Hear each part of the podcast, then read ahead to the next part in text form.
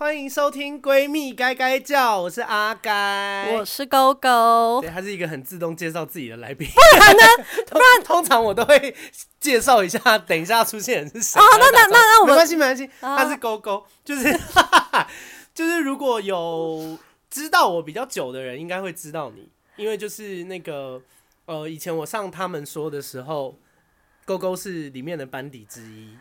对，我们在某一集曾经一起当过彼此的闺蜜，当当做听起来很像就是假假闺蜜，是算算真的吧？算算真算真的，应该哦，因为那一集节目就是要找那个 gay 跟他的超值好友，超级超级好友，值超值好友，对，对，就是异性恋的好朋友，yes。然后，所以节目组那时候找我们嘛。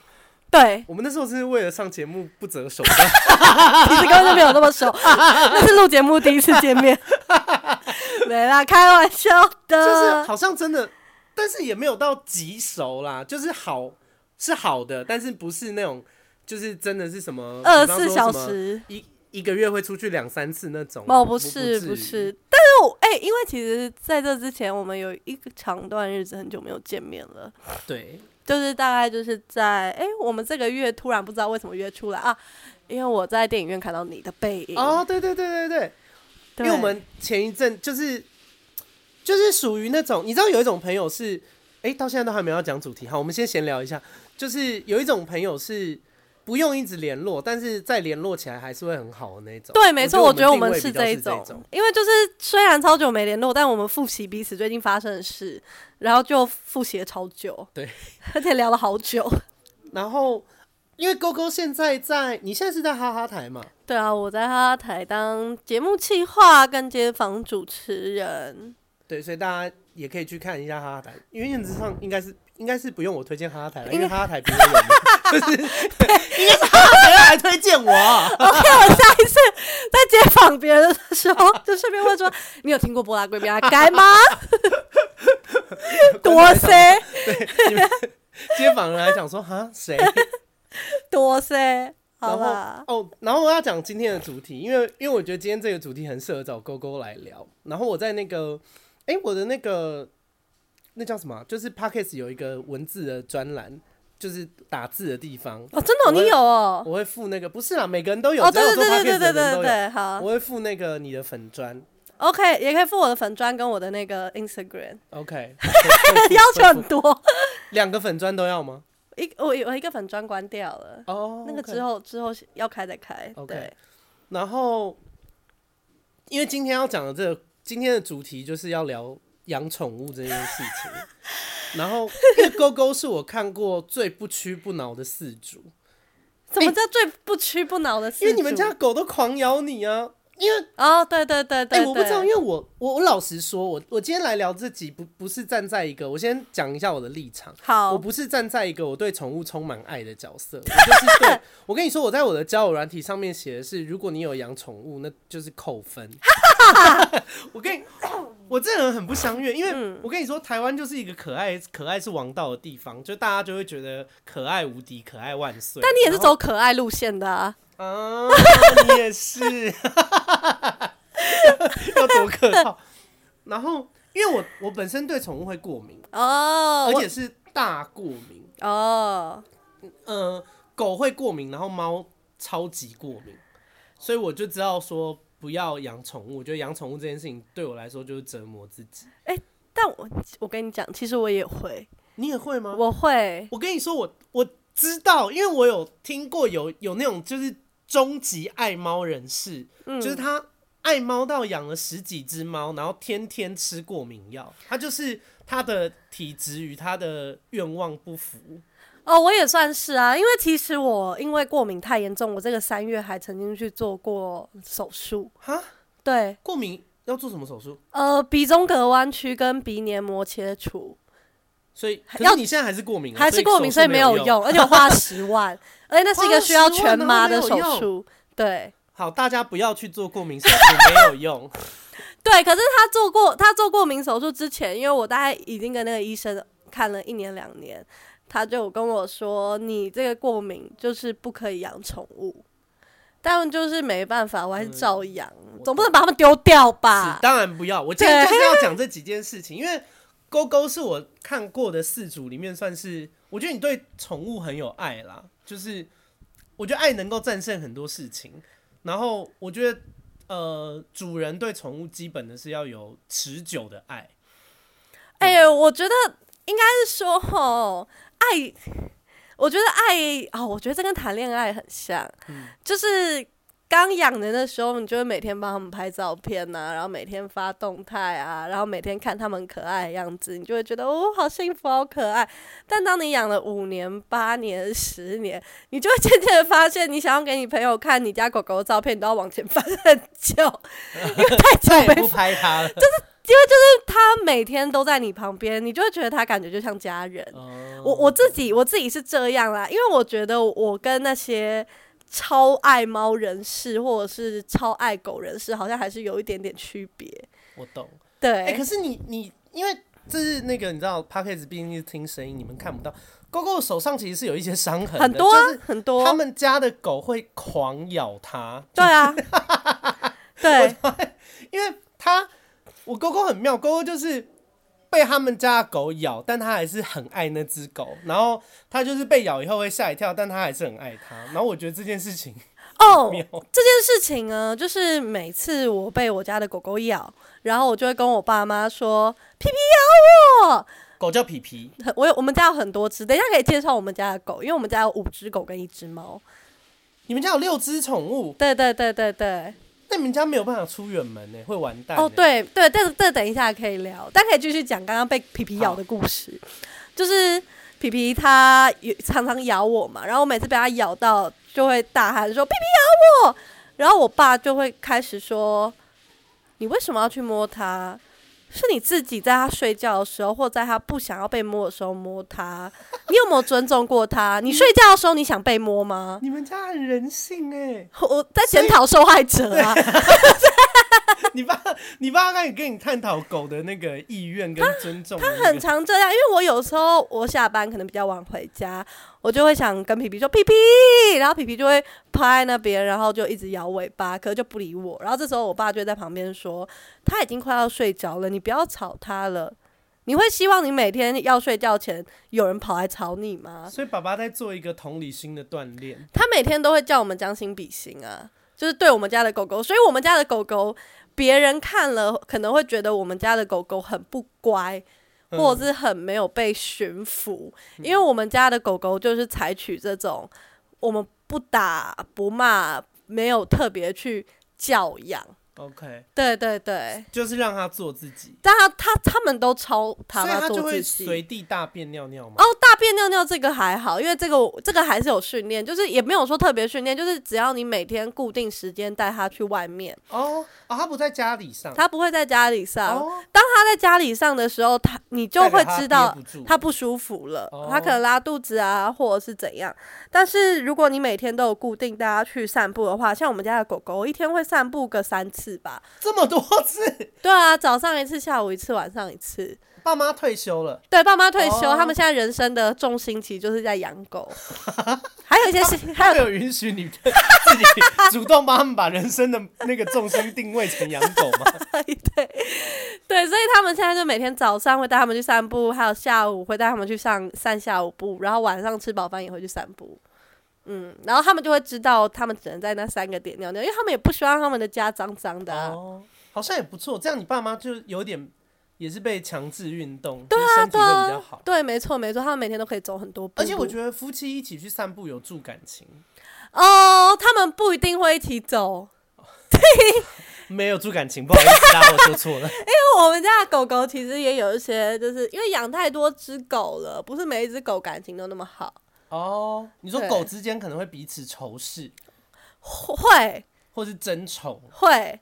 哦，对对对对，真的会。所以，因为听起来皮皮在家里地位好像比你高，哎，哎，其实有一只狗比它更高。所以，如果跟那五只狗相比，你是地位最低的吗？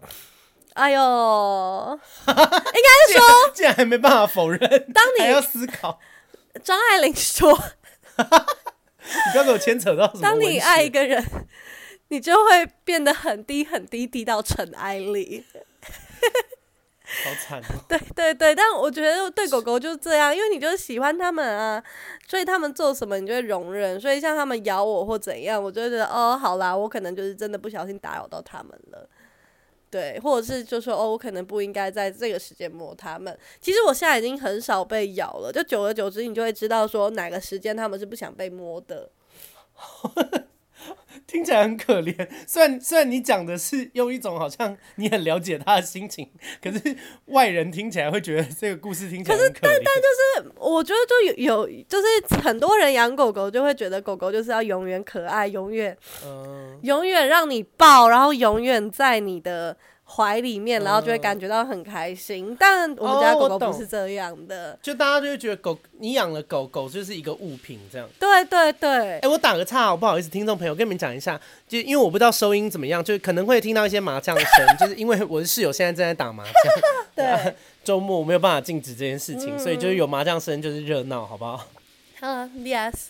然后我觉得，因为像这件事情，我的想法就跟你不一样。我我觉得我真的是不适合。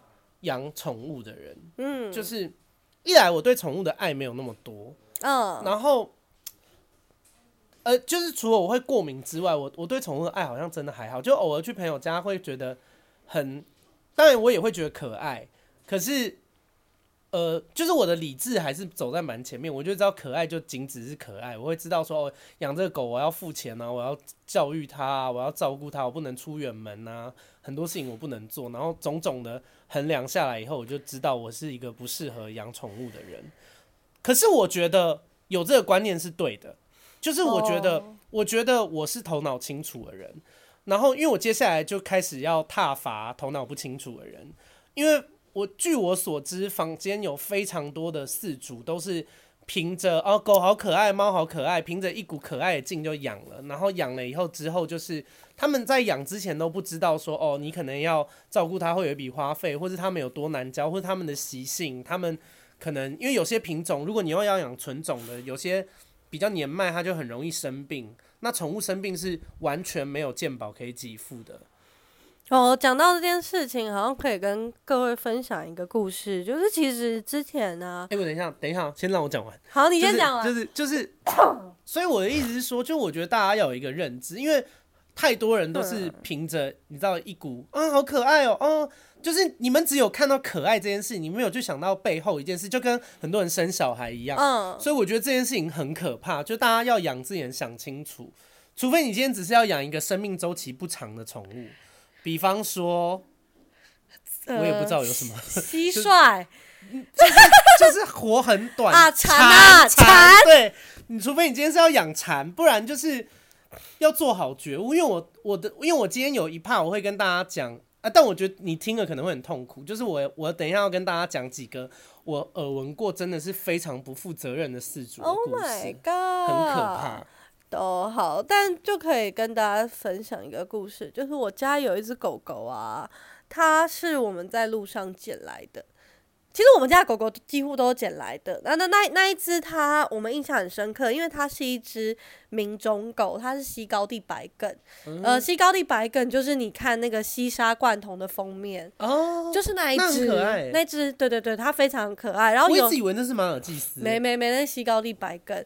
然后某一天，我妈就是出门就发现它在我们，因为我们家前面是很大的一条马路，它、嗯、在马路中间窜来窜去，啊、好危险哦。对，然后我妈就觉得怎么回事，好危险，所以就把它抱回家。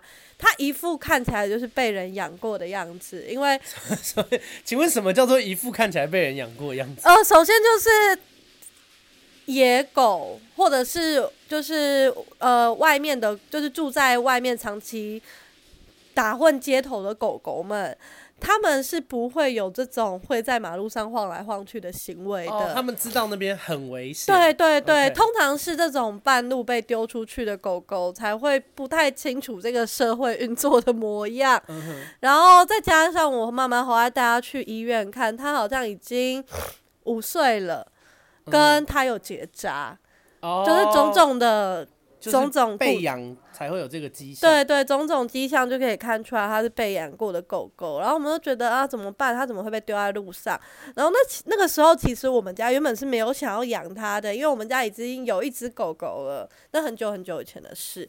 可是后来。就是你就养着嘛，然后因为我我们家每次捡到狗都说不要养，要送给别人，可是到最后都没有送，对，所以他最后就不知不觉就开始常住在我们家，以及我妈妈跟我们家就开始发现到底为什么可能前个饲主不想养它的原因，就是因为它有非常严重的皮肤病。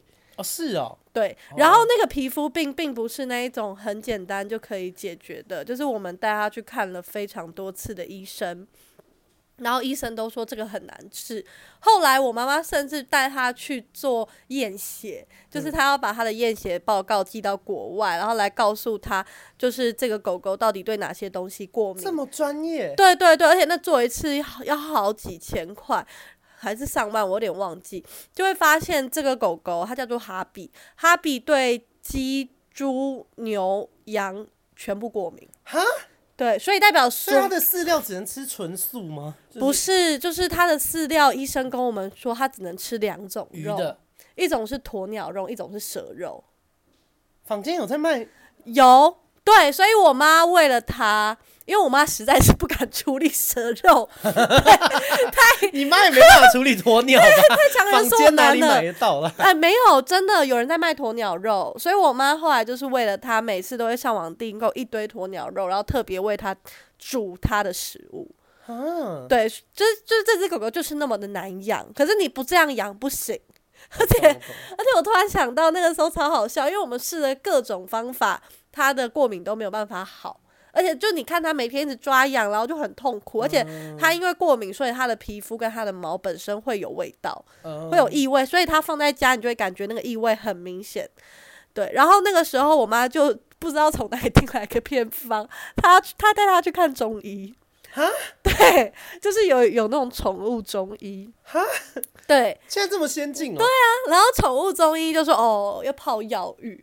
然后我妈就说：“哦，好啊，泡药浴那就泡啊。”结果我们就真的弄了那一盆药浴，然后跑把它泡在里面。结果后来它出来就变一只绿色的狗，摩登大圣，超好笑。它的毛就被那个药浴染色了，好险！最后，对，你们在整它，而且狗泡药浴会不会很痛？因为狗的鼻子不是很灵敏吗？但是就。对，可是就是真的没有办法，我就想说要治好它。对，要治好它。那的确真的有一阵子，就开始每天就吃鸵鸟肉后，然后把它的整个饮食都调过来后，它的皮肤有好一阵子啦。嗯，对。但是后来就是也老了，所以它它它是在哎呀啊，它是在前年的时候走的。哦，对对，哈比非常可爱的狗狗，我很想它，它超级可爱的。但这就是一个。养狗真的不是一件简单的事。我们最后再来聊怎么看待狗狗或是宠物离开这件事，因为这个比较沉重。我我最后会聊。对对对对对，对，养狗真的不简单呢。所以我我觉得养宠物都不太简单，就是因为大家好像。很容易因为可爱就会误以为自己可以，就跟我觉得跟谈恋爱有点像。你可能一开始怀抱的一些美好的幻想，你都会觉得哦，只要有爱什么都可以。但等你真的遇到哦、呃、要把屎把尿啊，然后要做很多别的事情的时候，你就会发现，哎、好像只有爱是不够的，或是你以为你一开始以为那叫爱，后来发现没有，那只是新鲜感而已。很多人会错把新鲜感当成爱。对，而且宠物看医生很贵，真的贵哦。因为没有健保，所以它一支药膏，例例如我们家的狗狗，其中一只 Kobe，它有白内障，它的一支药膏要两三千块，然后它一个月要用一支，贵。对，然后所以其实一般一般，如果我真的觉得，如果你觉得你的收入已经让你的生活有困难了。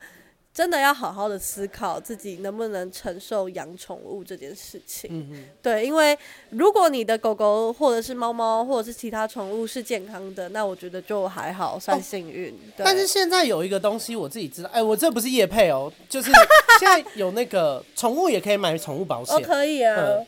所以大家如果有要养宠物，是推荐你们都可以去买一下宠物保险，嗯、因为呃，狗狗跟猫猫的那个。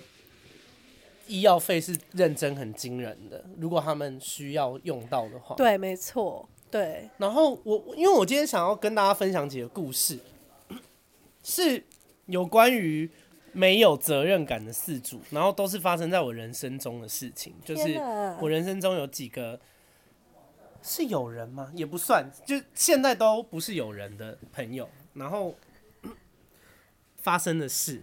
好，好，哎、欸，但我我不知道你听了会不会很不开心，因为毕竟你是很很爱宠物的人。好，我跟你们讲第一个，第一个就是，第一个就是呢，哎、欸，我问你哦、喔，你有没有遇过一种人，就是他是非常，他很喜欢，哎、欸，但好像这样讲好像骂到你，就他很喜欢在什么各大平台啊，或者是自己的 IG 线动、脸书发。发他跟他宠物的合照，或是他宠物的东西，嗯，但是撇除掉社交面的东西，他就是一个非常不负责任的饲主。你说碰过这种人哦？嗯，我得说，我朋友很少，然后我蛮会挑朋友的。那很不错，因为因为我后来就是有遇过这种人，就是。他跟有一种人有点像，就有一种人可能是实际上心机很重，但会在各个社交平台把自己表现的很有爱啊、很完美还是什么的。对啊。然后这种人就是进化到他对自己的宠物也是这样，他就会 po 什么哦，买什么好吃的饲料给宠物啊，什么这类的，就是营造出呃他是一个很有爱心的人，就把宠物当做是炫耀自己的，对，当成他的名牌包。哦。然后，但私底下。养的时候，比方说就是一天到晚不帮它洗澡啊，然后狗臭的要命啊，然后或是不教狗，因为我之前有一个，就我有一个朋友，他之前的室友就是他完全不教自己的狗，可是他就很喜欢在各大社群平台表现他自己多爱狗啊，然后用他的狗去跟其他爱狗人士交朋友啊，然后就是。我觉得是他交朋友跟建立公共形象的手段之一，但是他完全放任他的狗就是在家里胡作非为。哦，他因为之前我朋友跟他是室友的时候，他的狗跑到我朋友的床上去大便。哦，好可怕！等一下，是那个吗？强尼戴普的前妻。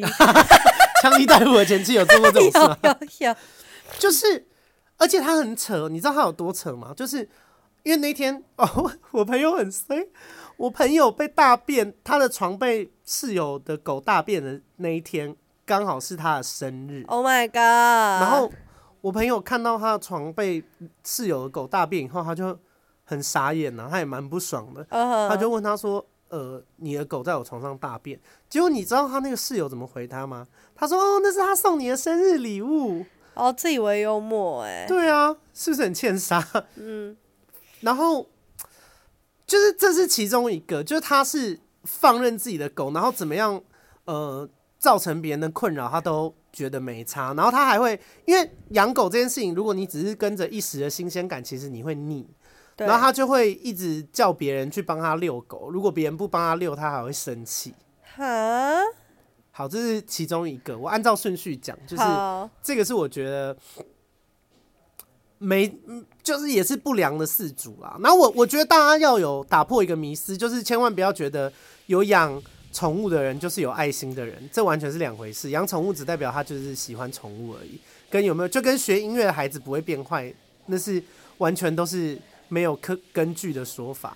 因为 actually 大家如果有听过我前几集的话，就知道我之前有一次约炮被偷钱。啊，偷我钱的那个那个人后来报警了以后，警察说他是惯犯，他也养了三只猫。OK，好不好？养宠物跟你有没有道德良知是无关的。Uh-huh. 你可以是一个道德败坏人，但你还是养宠物，Uh-huh. 这就是两件事。然后后来还还有一个还有一个是我自己发生过的事情，Uh-huh. 就是我以前有一个朋友，他他说他要去当兵。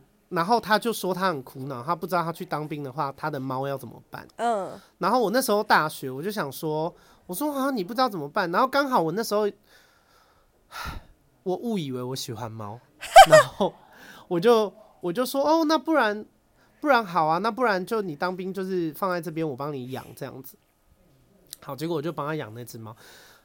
那给他一个观念，就是养猫这件事情最好是从小的时候开始养，尽量不要养成猫，就是。呃，长大的猫你要教育比较困难。如果你是完全没有，呃，尤其你又是完全没有经验的话，就是更难一点。哦，但我们家的猫也是在外面捡到的，所以你们是成猫，是老猫。可是你们家就让它做自己啊？哦，对啊，但是老猫比较，应该说猫真的可以教吗？猫要怎么教？呃，可能是一些那种就是习性，应该怎么说？就是像呃，要不要咬人啊，或是要不要抓人这些东西，这些东西其实小的时候还是可以训练的，稍微。Oh, OK。然后，然后，反正那只猫呢，它就是来我们家的时候就很紧张，所以我们每天都要喂它吃药，因为它会，它已经，它是母猫，它已经。结扎了，但它由于可能压力或什么转换环境的关系，它就是会假性发情。嗯哼。然后，所以我们就要喂它吃药。哦，反正那时候真的头很痛，就是很难喂。嗯。然后，呃，我因为我那时候还是学生，他那时候真的是会从早叫到晚哦，他会一直叫，一直叫，一直叫。嗯哼。然后，反正我那时候养它就养的很痛苦。然后。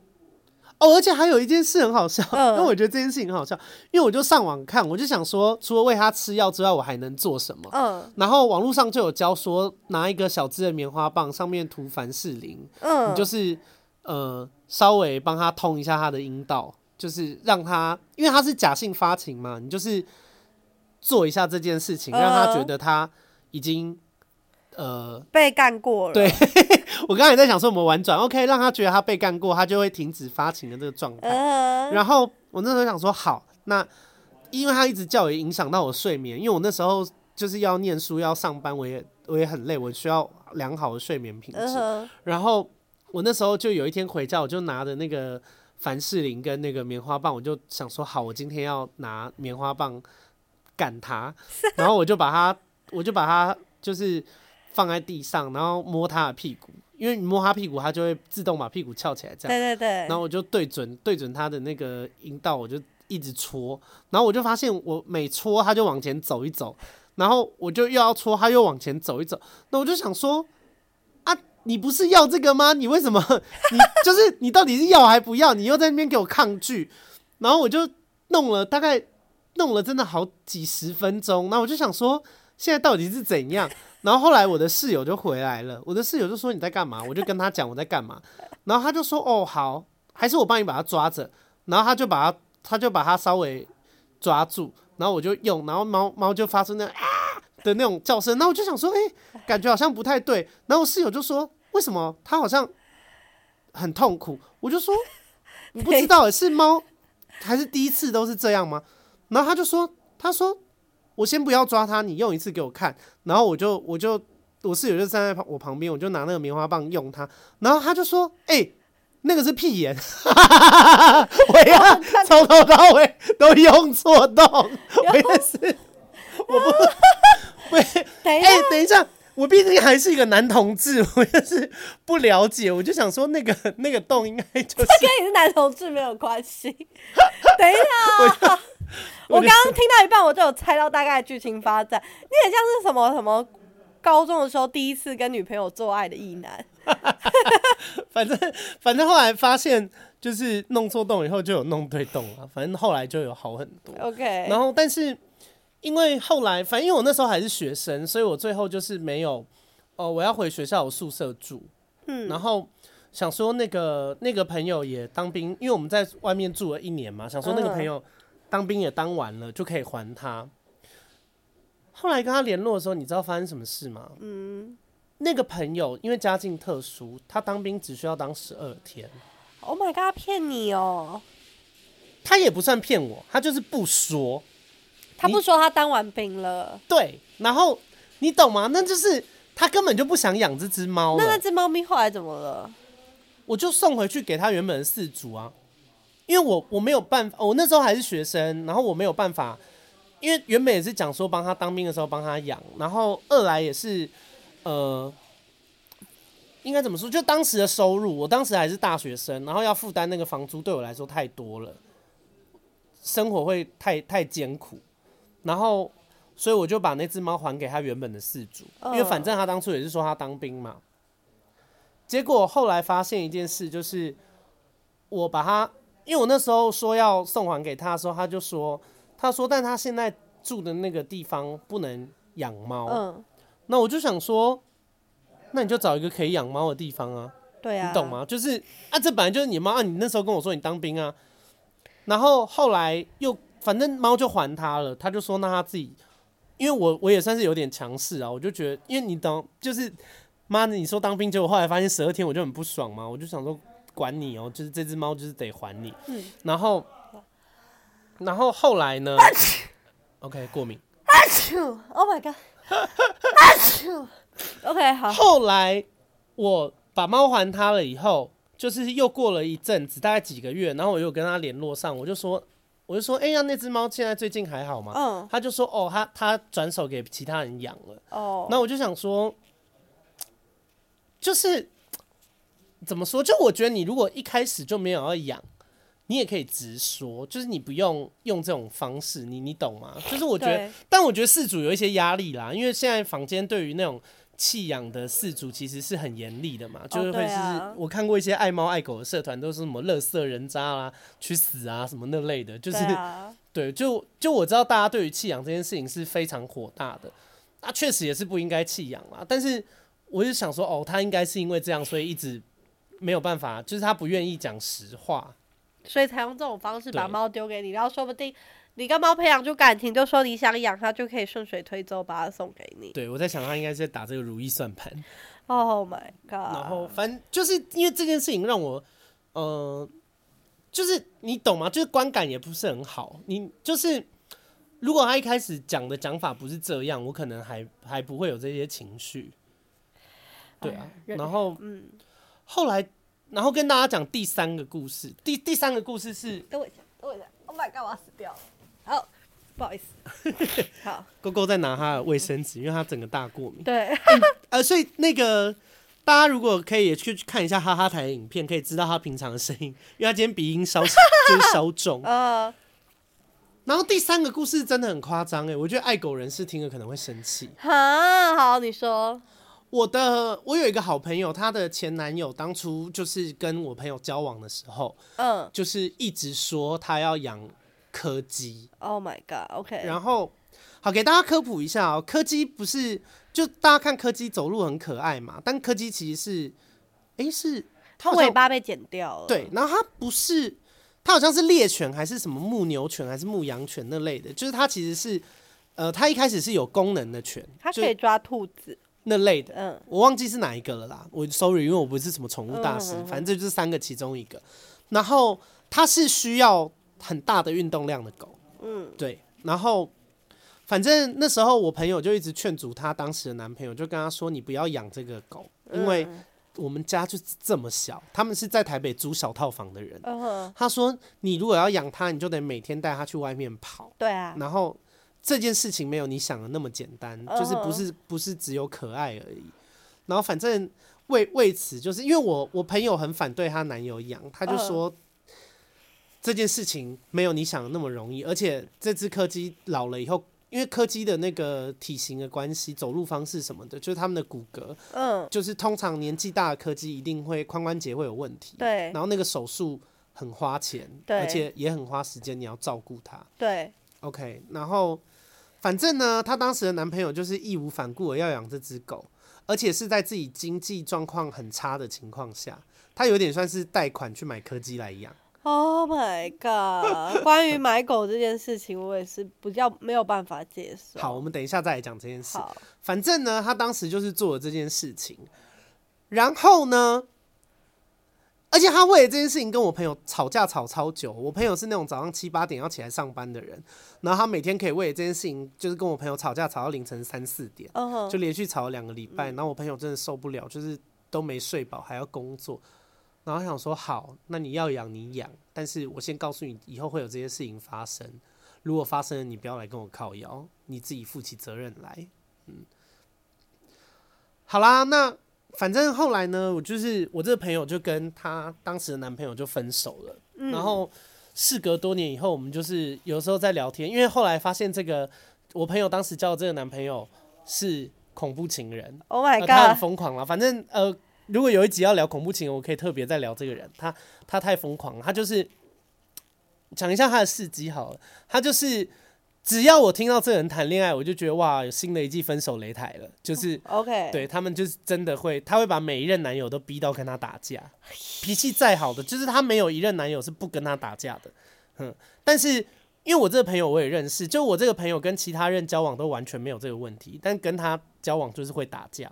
OK，他就是命中带格斗，格斗天王，格斗妖精。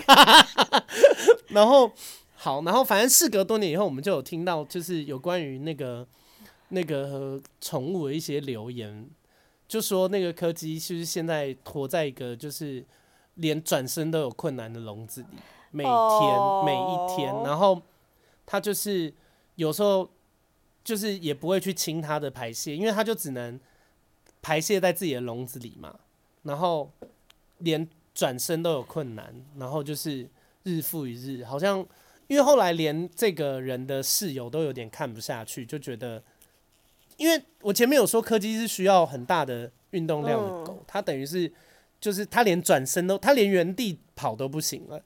嗯，然后又是在一个屎屎尿臭气熏天的笼子里面，然后度过了很久的时间，好像，呃，但这件事情未经证实啦。但是好像据据称，好像他室友都觉得那个那只柯基的精神状况已经有点问题了。嗯，嗯，然后这是我我目前听过，嗯。自己周边发生的，我觉得最不负责任的事主。但我知道坊间虐猫虐狗的人很多啦，但是我觉得虐猫虐狗那件事情太就是有，但是特别极端啦。因为我周边如果发生，应该也不会让大家都知道这件事情。所以目目前我自己知道周边的那个故事是这样，然后我就觉得，哎，但是这个人也是哦，这个人也是很爱把他的柯基，比方说送洗以后，然后就放出来，然后拍几张照片，然后。就抱着它，然后拍照说它很可爱，录一些线动啊，然后再把它关回去笼子里。好可怜哦！所以我就跟大家讲，就是呃，你们真的不要误以为就是有养宠物啊，宠物很可爱，它的主人就一定怎么样。我告诉你，很多养宠物的人，主人都是畜生，就他们就是畜生一家亲。唉，我不知道这样讲会不会很重啊？因为我我后来就觉得，我不知道，反正我就对这件事情蛮反感的。然后呃。就是有些人，如果比方说新认识的朋友让我知道他们有养宠物的时候，我的反应都会跟大家不一样。就一般人可能会觉得说啊，你养什么狗？哦，好可爱哦，啊，怎么样怎么样？然后我我第一件事情，我就是通常我会花一点时间去留意，说这是不是无良饲主、虚荣饲主，就是专门靠着那个宠物在外面博关注啊、交朋友啊，然后塑造形象的。因为这种人真的超级 多，就在听着上面打什么“我家有猫”。对，什么猫奴啊、狗奴啊，然后私底下就是关在笼子，就是你知道？对啊，你先被狗咬一些无法抹灭的伤疤，自己过来人在讲这些话。哎、欸，我的伤疤真的会跟我一辈子、欸。哎、欸，你的伤疤真的超多的、欸。哎、欸，但是我有想过，如果他之后真的发生了什么事，他走了，然后我可以看着这些伤疤想念他。好，你这个这个讲法是有点过于不及，都不太好。对，但傻眼。但就是，但我觉得，哎呦，好啦，因为就是，其实我们家也是属于不教狗派，嗯，就是呃，基本的会教啦。可是我们家的狗。尤其是皮皮，它对于陌生人是很有敌意的，嗯，所以只要是陌生人来我们家，我们都会把陌生人关起来。就 是把陌生人关起来是有合法的。我们都会说十秒内你要进那个房间，然后就可以看到有人到处这样跑跑跑跑跑跑跑，然后跑到那个房间要关起来。然后我爸就说：“那我把皮皮放出来了，然后皮皮就可以放出来，然后在家里继续走动。”因为对，因为我们家觉得就是人。用就是人可以委屈，但狗不行。哦，对啊，哦、应该是说他觉得这本来就是他的地盘。对啊，这就是他家、嗯 okay, 也合理啦。对啊，是不应该喧宾夺主啊。对啊，然后你你自己要来我家做客的，你就必须承受这个。对，所以就是我真的我真的觉得啊、哦，把我没有办法忍受把狗狗关在笼子里耶，就是好不快乐哦。我我除非笼子跟房间一样大，就是对啊，就是除非它真的很大了，哦，他们家住地之前之前我们家就是我们家其中一只狗狗刚来的时候，因为太小只了，我们怕它跟其他大狗放在一起会被欺负，所以我们把那只狗狗养在三楼。然后我们家三楼是储藏室，所以比较就是比较阴暗一点点。然后我那个时候每天上去看它的时候，我都觉得好愧疚，我怎么可以 把它放在这里？然后虽然那个三楼储藏室比这边还要大，比你说比我房间还要大，还要大，大概两倍你的房间。我要生气了。然后我就跟我妈妈说：“妈妈，我们不可以把它放在这里，它应该要去楼下跟其他的狗自由的生活。”然后我妈就说：“它会被它会被吃掉，好可怕。”对对对对对。哎、欸，但我想要问一件，就是爱宠物人士的心境，因为我以前看过一部，哎、欸，我跟你说，宠物电影打不到我。哦，我跟你讲，我不看宠物电影，因为你会哭死吗？对，就是应该说我不看宠物电影。另外，只要这部电影有狗，我就会不会看。举例来说，像是之前 Netflix 有上一部片是汤姆·霍兰德演的，嗯，然后是一个那种比较黑、比较暗黑系的阴郁的片。我原本看了十二十分钟，我就觉得天啊，这部片蛮好看的，但后来。我就看到一只狗出现，我看到那只狗出现在这种惊悚电影，我又觉得不对劲，因为我就看到它快乐在阳光下奔跑，我就觉得，干，他等一下一定会被杀掉，所以我就先暂停，然后上网查他是不是等一下会被杀掉，然后顺便拍照到 Instagram 问大家这只狗是不是等一下会被杀掉，结果就有人回我说，没错，这只狗等一下会被以最残忍的手段杀死，然后我就想说，我不能再看下去了，所以即使那部片很好看，我也不看了。就是我我我是完全不看任何就是狗狗有可能会死或者是就是怎样的片子。我都懂，我懂。对，因为因为毕竟你是四主的角度嘛。对，我就觉得就人可以死，但狗不行。喂喂，就是对，就电影里面人可以死啊，但狗真的不行，我没有办法接受。可是电影里面的狗死也不是真死啊，它就是特效。我看起来就觉得不舒服啊。Oh, okay. 对，就是就是因为我觉得动物们。我觉得，尤其是狗狗，我真的是狗派。就是我觉得他们是这世界上最纯真、最可爱，然后最用真心来对待你的东西。那你怎么看待有一些国家会吃狗肉？我没有办法接受啊！哎，我就只能假装不吃，我假装。我假装不知道这件事，对，就是我真的没有办法接受。但是我我，我懂他的脉络，就是他一定就会说什么，你都可以吃吃牛肉，你为什么不能吃狗肉？但我就觉得那是我的，我懂，因为因为你们家养狗，所以你认为狗是活。就如果你们家养牛，你也会觉得我不可以吃牛；如果你们家养猪养鸡，就是当做宠物养，你可能就是心情会不一样。我能够理解。对，就是狗狗它长得那么可爱。那吃兔子肉可以吗？我，我我不吃啦，但兔子肉我就不反对别人去吃。哦，OK，对，因为想说可爱这部分。对，哎、欸，那我问一件事哦、喔，因为我不知道，就是我我我可以体会有养狗或是养猫的人把宠物当成家人。嗯。可是因为呃，我们家以前有养过，可是主要是我后妈在养，就是我我还好，我就是我就是会跟宠物玩，但我没有特别。就我还是把它当成动物，我不会把它当成伙伴或是亲人或是家人。就我就会觉得它是可爱动物。嗯嗯，所以，所以我常常在看一些宠物电影的时候，我会火大，就是我会，哦，我跟你讲，好，我现在讲这部片，就是大家听众们评评理。日本以前有一部电影叫做《心动奇迹》。我知道那一部，我没看。你没看过？好，我现在跟你讲，因为我们以前高中的时候音乐课有放过这部片，然后我们班有一些女生看完以后就感动到哭。可是我看了以后，我只觉得很火大，就是我真的火超大。好，我简单跟你讲一下剧情哦。日本这部《心动奇迹》的电影呢，它就在讲说有一个家庭，然后爸爸、爸爸、爷爷、妈妈、哥哥、妹妹五个人，妈妈死了，然后。爸爸就觉得，因为爸爸要工作很忙，爸爸又觉得没有人陪哥哥跟妹妹。其实这也很奇怪，因为爷爷也在，就爷爷不是人嘛。好，反正爸爸就觉得需要有一个，他需要找一些做法来弥补妈妈不在的这个空缺，所以他就养了一只叫做玛丽的狗，好像是马尔济斯还是什么品种，我有点忘了。好，就陪陪他的小孩。那想当然，小孩就很喜欢这只狗嘛。后来呢，日本大地震，哎、大地震还是大台风，我忘了，就是反正就是某种天灾，然后他们整个村庄还是城镇，就是陷入危急的状况内，他们家倒了，然后他们家倒的时候，哥哥跟那个爸爸都不在家的样子，只有妹妹跟爷爷还有狗，那只狗叫玛丽 Mary 在家，然后呢，房子倒了。妹妹率先跑了出去，然后房子倒了以后，狗跟爷爷被困在家里。那个就是那个木头掉下来，什么还砸到爷爷，爷爷就是你知道，整个人躺在地上，然后被木头压了起不来，然后在那边挣扎。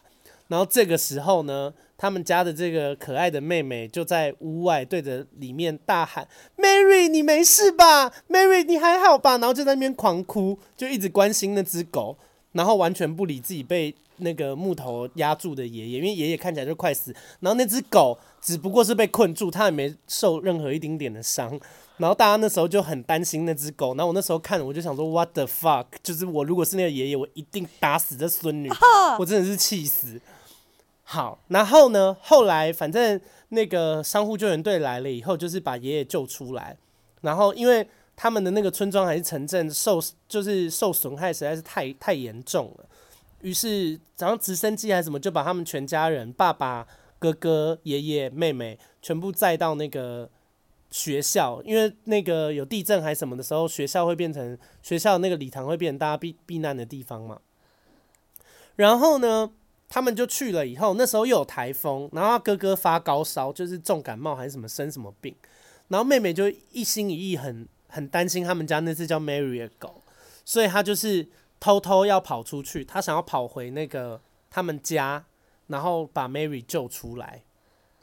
好，然后走到一半呢，就也没有走到一半，走到没多久的时候就被哥哥发现，哥哥就是你知道哥哥就是大发烧，然后被戏被戏啊呢，然后就是。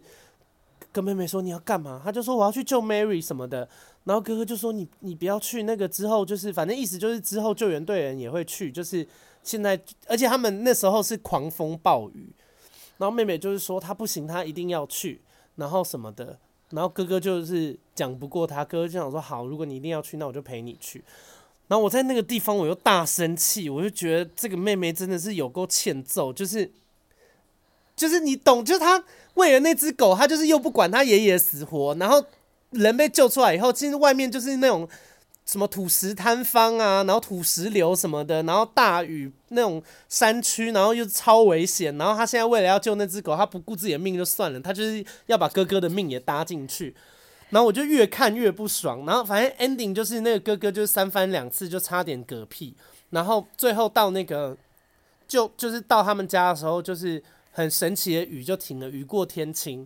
然后那个救难队因为发现他们那个这对兄妹不见，然后就是派出那个直升机出来救他们。然后就是 ending 就是雨过天晴以后，那个那个小女孩终于在他们家附近找到完全没事的那只 Mary，那只 Mary 完全没事，就在那边很开心。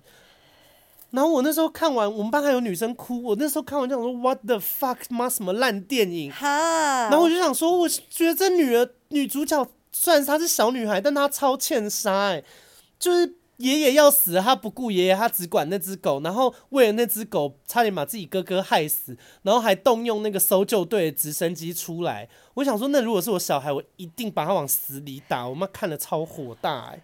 然后我们班还有女生在哭，说什么看了很感动，终于找到那只狗。然后我就想说，这些人观念有问题。哈，介绍完这部电影了，我得跟你说吼，我超懂的。你很懂吗？因为我好生气哦。哎、欸，我我我我觉得爷爷的部分哈，因为我没有看这部电影，但是我觉得这就是一个跟家人感情的程度差别。有时候不是因为他是你的亲人，所以你就会爱他。我想这个有家庭意识的人都会懂吧？对，就是都把它放在家人的天平上。可能比方说你二姐跟你爸，你就你跟你爸感情很不好，你跟你二姐感情就很好，对之类的。就是这这是一个，就是我觉得不不是因为他是人，所以他一定得被救。如果就就假装他今天是一个陌生人，跟我家的狗，我当然要救我家的狗啊。哦，对。哎，我觉得我在啊。因为我，所以我说我不是，我就对宠物是没什么爱的人。哦，对，因为我我就是把它当成可爱动物，因为我的位阶上面，你听我这样讲，你就知道我的位阶还是把人放在动物前面。哦，但是我觉得我没有哎、欸，嗯、就是因为，而且对于我来说，他们是没有，好这样讲有点人类的自负，就是、可是我觉得他们比较需要被保护。哦，对，所以我会很担心他们，我会很想要去救他们，然后会想要带着他们一起跑走。了解。对，所以而且那个宠物是有灵性的，像是呢，有时候我会跟我爸妈吵架嘛，只要我跟我爸妈吵架的时候，我家皮皮都会躲起来。我以为你要说他会安慰你，不会，他会躲起来，因为他会觉得大家吵架很可怕。嗯，可是如果我心情不好的时候，我就会躺在皮皮旁边，然后他就会陪我。躺在你说躺在地上吗？对啊，躺在地上啊，躺在地上。我躺，我会躺在他的床上。哦，okay，因为他很大只哦，我们家的皮皮非常大只，皮皮站起来大概到我的下巴。好。这么大只，那，皮皮很大只啊！皮皮这么大只，皮皮很大只，我不知道，因为我没看过本人，所以才可以留下那么深的伤口啊！傻眼。对啊，所以皮皮的床也很大，所以我有我有时候会跟着他一起躺在他的床上，就躺着，就是。那你有想过他想要跟你一起躺吗？他可能就会不爽，又不爽，他很容易不爽，讨厌你。我觉得他是一只很有个性的狗，他真的很有个性。对，因为如果他，因为你跟他比起来，好像你比较没个性。对啊，我就我就人比较好啊，他没有经历过社会化啊，他的人生就是知道说他想要什么，他就想去做什么。他现在开心，他想跟你玩，他就跟你玩；他想要被摸，他就会被摸。可是他如果不想要，他什么都不做。OK，对对对，所以对，所以我觉得我我能体会就是。我为什么要救到那只狗？因为它真的不只是动物，它是我的家人，我的感情在它身上放的重量是多的。对，哦、对，就是、哦、你这样讲，我就可以理解。对啊，应该是说。就我的观念还是跟你不一样，我不认同，但是我可以理解，呃、就是对哦，原来是这样。因为如果像是今天你你在楼下打麻将的朋友掉到水里面，跟我家狗掉到水里面，我当然去救我家狗啊，你懂吗？我懂，我懂，对对对，对你的意义不一样。对对对，所以这就是一个。当然我不确定他跟他们跟爷爷到底有什么 issue 啦。然后如果我觉得哥哥他自己身体不好，他可以自己选择待在家。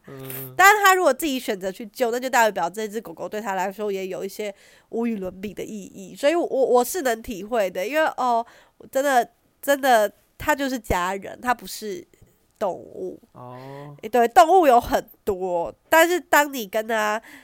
接触，当你跟他有情感连接，嗯、然后当你跟他生活相处，你懂他，你知道他的个性，你认识他，那他就不再只是一只动物了。了解。对。好。你这样说服到我。但如果他是我孙女，我还是会揍他。气死。没关系。没关系，我应该是不会有子嗣，对啊，OK。可以，对啊。养狗狗真的很快，很养狗狗是一件甜蜜的负担啦。我觉得可能就是因为我们的，就是我的观念就是这样，所以我真的没有办法看宠物电影。就是我会，或是即便我觉得它不欠揍，就是因为我刚讲的那个例子比较特别嘛，就是有两相比较下，妹妹 always 在选狗，所以我就觉得妹妹很欠揍。但有一些宠物电影，就是比方说像忠犬小八，它没什么选择，它就是一个。一个狗，然后很忠心的一直陪伴自己主人的故事那类的哦，而而且我觉得狗狗的忠心是真的会被体现的，就是像是我爸以前还在工作的时候，我爸现在退休了嘛，我爸以前在退休的时候，呃，还还没退休的时候，他很常出差，嗯，然后就会好几天不回家。那其实皮皮呢，好，今天皮皮出场机会很多，因为皮皮是一个很会刷存在感的狗，欸对，好，你先讲完。对对对对对，然后以皮皮其实是有他自己的房间跟他自己的床的，所以他平常就会睡在那个地方。可是那一阵子我爸都没有回家嘛，嗯，他每天都会睡在大门口。哦，要等爸爸。他要等爸爸回家。那如果你没有回家呢？不会等我。这不会等我。所以他也有感情的那个差别。对，他最爱我爸了，就我们家的动物们喜欢的。次序都有点不一样，像皮皮应该就是我爸我妈，Kobe 可能是我妈我爸，然后黑豆可能是呃我妈我爸，然后小花可能是我妈我爸。那请问你们家有任何一只宠物的顺序是把你放在最前面的吗？没有，我要哭了。对，可是我觉得也不，我觉得没办法，因为就是其实我，哦，你们陪你能陪他们的时间就比较少。对，我就是偶尔我会带他们去遛狗，然后我就是晚上回家的时候会陪他们玩。可是真的二十四小时跟他们待在一起的是我爸跟我妈，哦，而且就是我爸跟我妈，就是他们哦睡觉的时候，哦，我们家是会跟狗狗一起睡的哦，哦就是我爸跟我妈他们睡那个 king size，然后 Kobe 就会睡到他们中间。可是他们一天到晚出去遛狗，欸，哎。然后又睡在一起，这样不会那个吗？就是擦擦脚啊，对啊。然后他每个礼拜都会去美容理发。哦，对。但他们就不会想跟我睡，就是我有时候就觉得说，我我很想跟皮皮睡，然后晚上的时候我就会把皮皮关在我房间里，然后命令他今天跟我睡。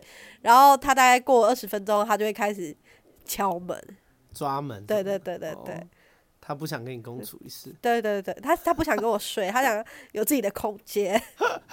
对，你们家对待宠物的方式好欧美哦。对，很欧美。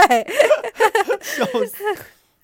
我自己那好，那接下来我要问的东西就比较严肃一点。对，因为我我时常都会问自己周边有养宠物人这一题，呃，就是呃，一定会想过。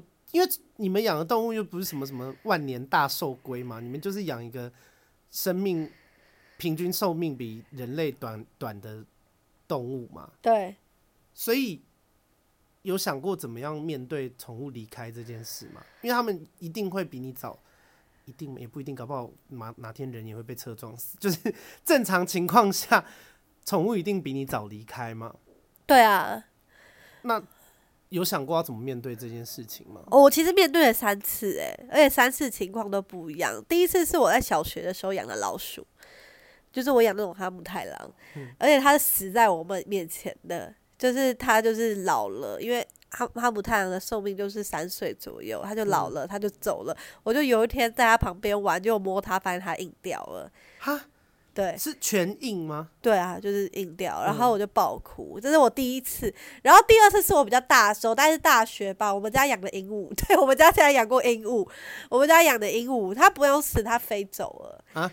对、哦，但也是一种离开。对，然后我就很难过。鹦鹉飞走了，所以你们家是真的是完全是就是采我绝不用笼子的政策。呃，应该是说，其实很多人都叫我们要把鹦鹉剪尾嘛，剪。剪羽翼哦，就是它有一根羽毛剪掉，它就比较不能飞那么高。嗯，可是我们家就坚持不剪，嗯、然后结果有一天它就飞走了。嗯、然后我后来就觉得好啦，那就那就它就飞走吧。真的让我印象比较深刻的就是我刚刚提到的哈比，就是前年走的，嗯、因为它其实而且更可怕的就是它不是在我在台湾的时候走的。我那个时候人在日本，看不到他最后一面。我那时候去日本之前，他已经开始住院了，因为肾衰竭。那时候看到他就已经整个人非常的不好，然后我就知道他好像已经快要离开了。后来到了日本之后，大概第二天、第三天，因为我去日本找我妹，我妹那时候在日本读书，然后我妈就告诉我们两个说他走了，然后我们两个就疯掉，对。要怎么样面对？我觉得这个就是一个，这就是一个你永远没有办法解决的问题，哎、嗯，就是永远都没有办法心平气和。对啊，因为就人人也会死啊，就跟动物也会死一样，就是就是就是你就是必须习惯没有它的日子。嗯，对，因为我现在有时候还是会想起，就是他可能躺在家里的某个地方啊。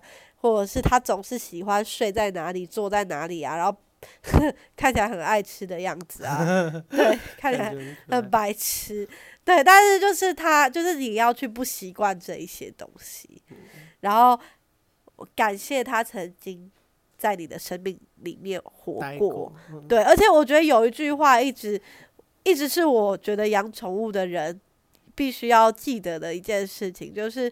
宠物只会是你人生当中的十五年，可是你人生当中的十五年却是他们的一辈子。嗯，对。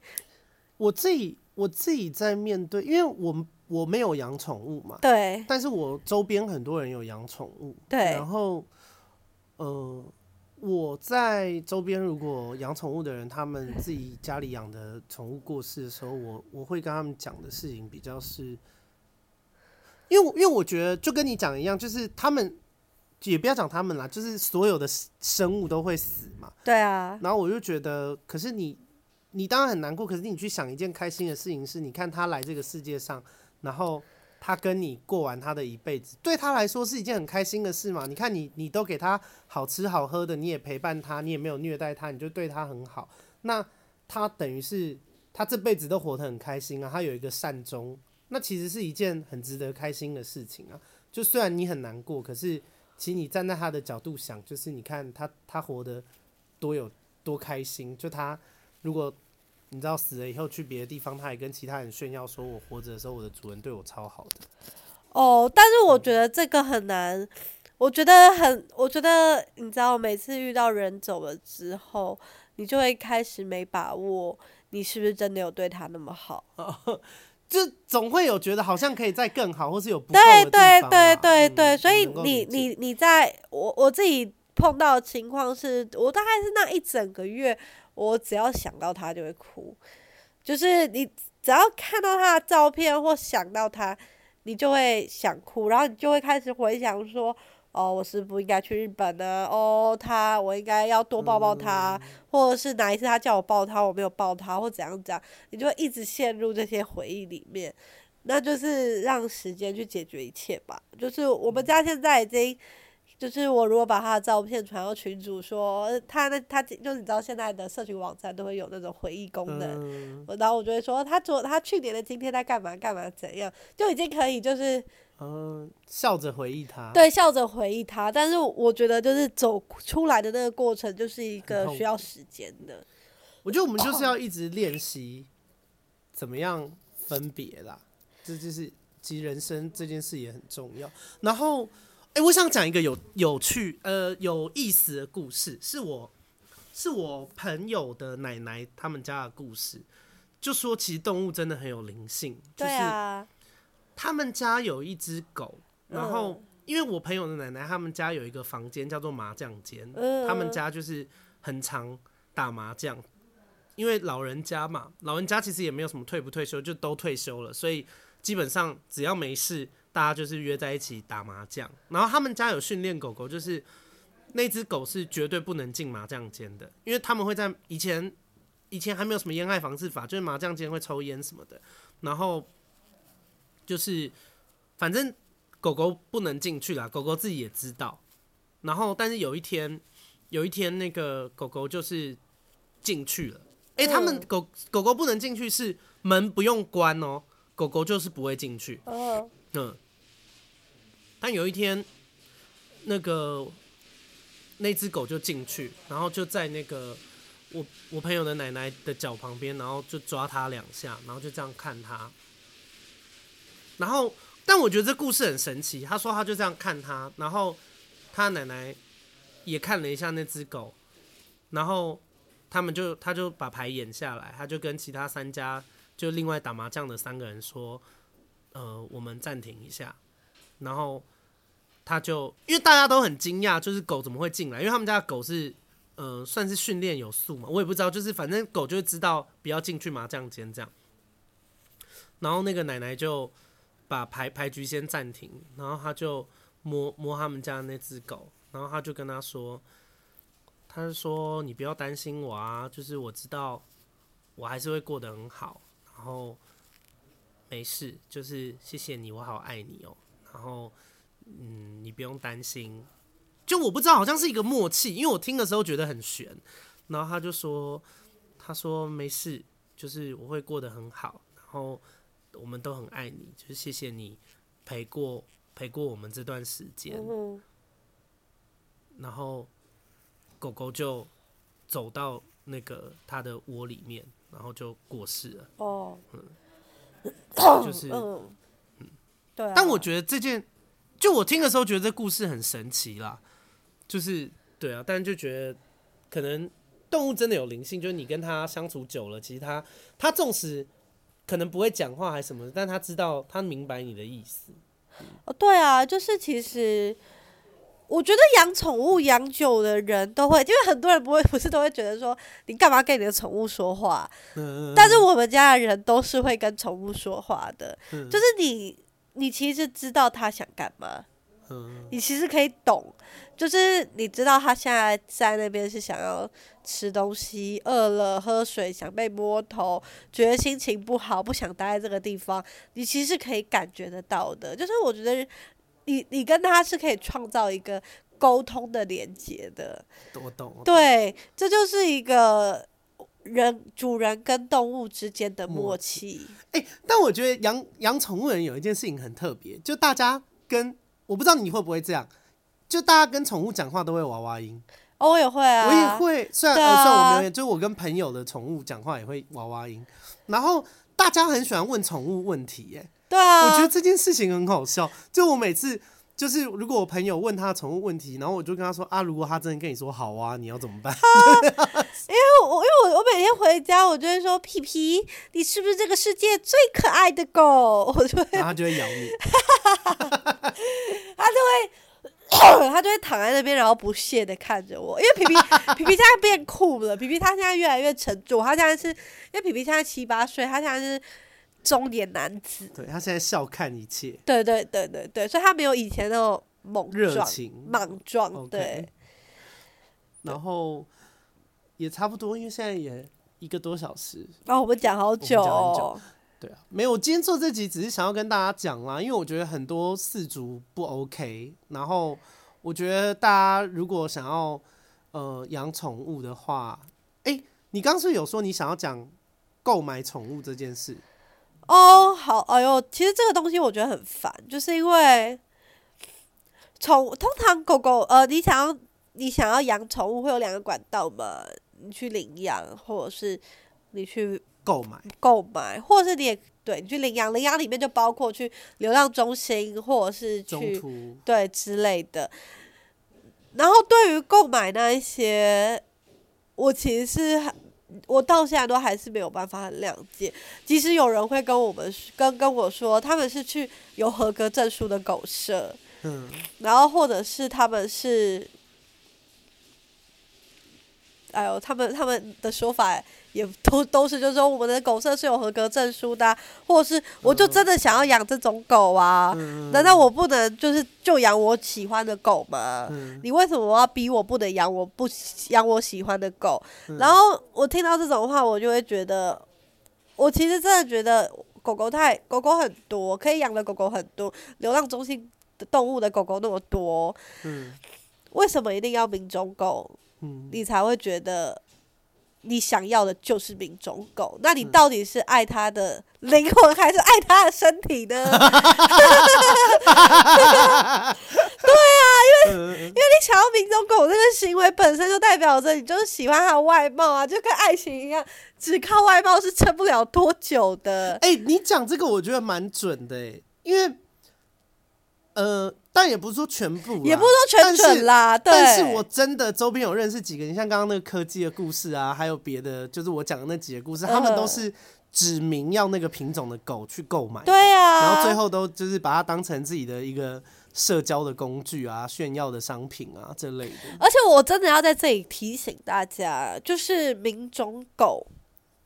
的毛病是很多的，嗯、真的。因为举例来说，像哈比好了，我们捡到的那一只，它是西高地白梗，它就有非常严重的皮肤问题跟关节问题。或者像是 Kobe，Kobe 是我们家的第一只狗，它是别人送我们的，所以它是一只名种狗，它是西施犬。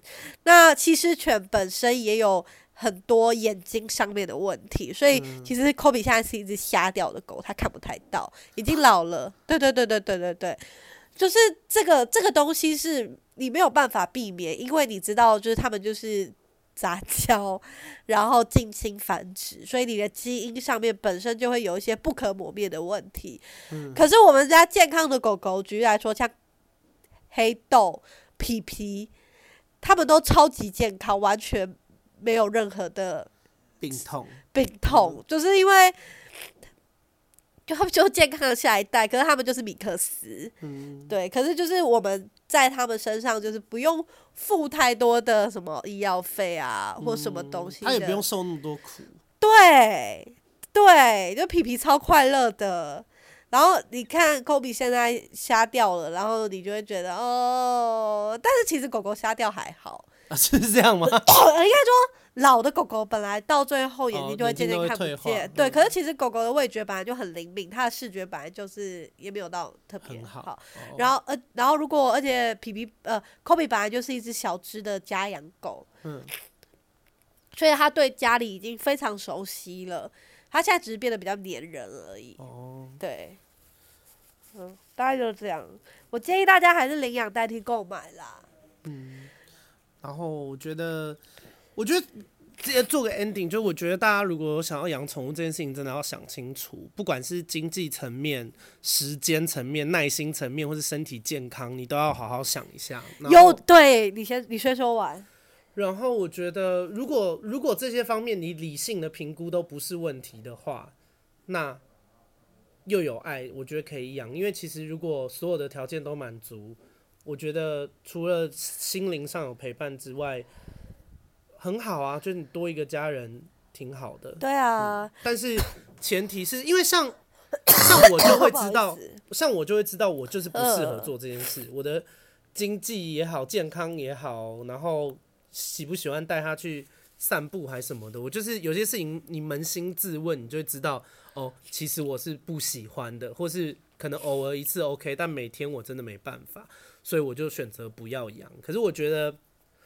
我觉得做人不要骗自己，就是 你如果真的没办法，你就接受，就是本来就不是每个人都可以。所以我觉得，我觉得骗自己很可怜啦，然后被你养就是更可怜。所以，呃，我只能说，就是不要拿，就是你如果拿家人当你社交的工具，你不觉得自己很可耻吗？就是，就是他只是你的名牌包，你只是拿它来炫耀，你根本就对他不好。那那就是，我觉得这种心态有问题啦。所以我不。我不提倡这种养宠物的方式。嗯，好，领养代替购买。好，谢谢大家。今天这一集就到这边，做个一样的 ending。就是如果你喜欢我的频道，请你去那个 Apple Podcast 给我五颗星的评价，然后我找时间会把它们一次念出来，因为最近累积的有点多，然后我要把它念出来。然后如果你受够我这个频道的音质的话，你可以抖内我赞助我买一支新的麦，这也很重要。我们下礼拜见，拜拜。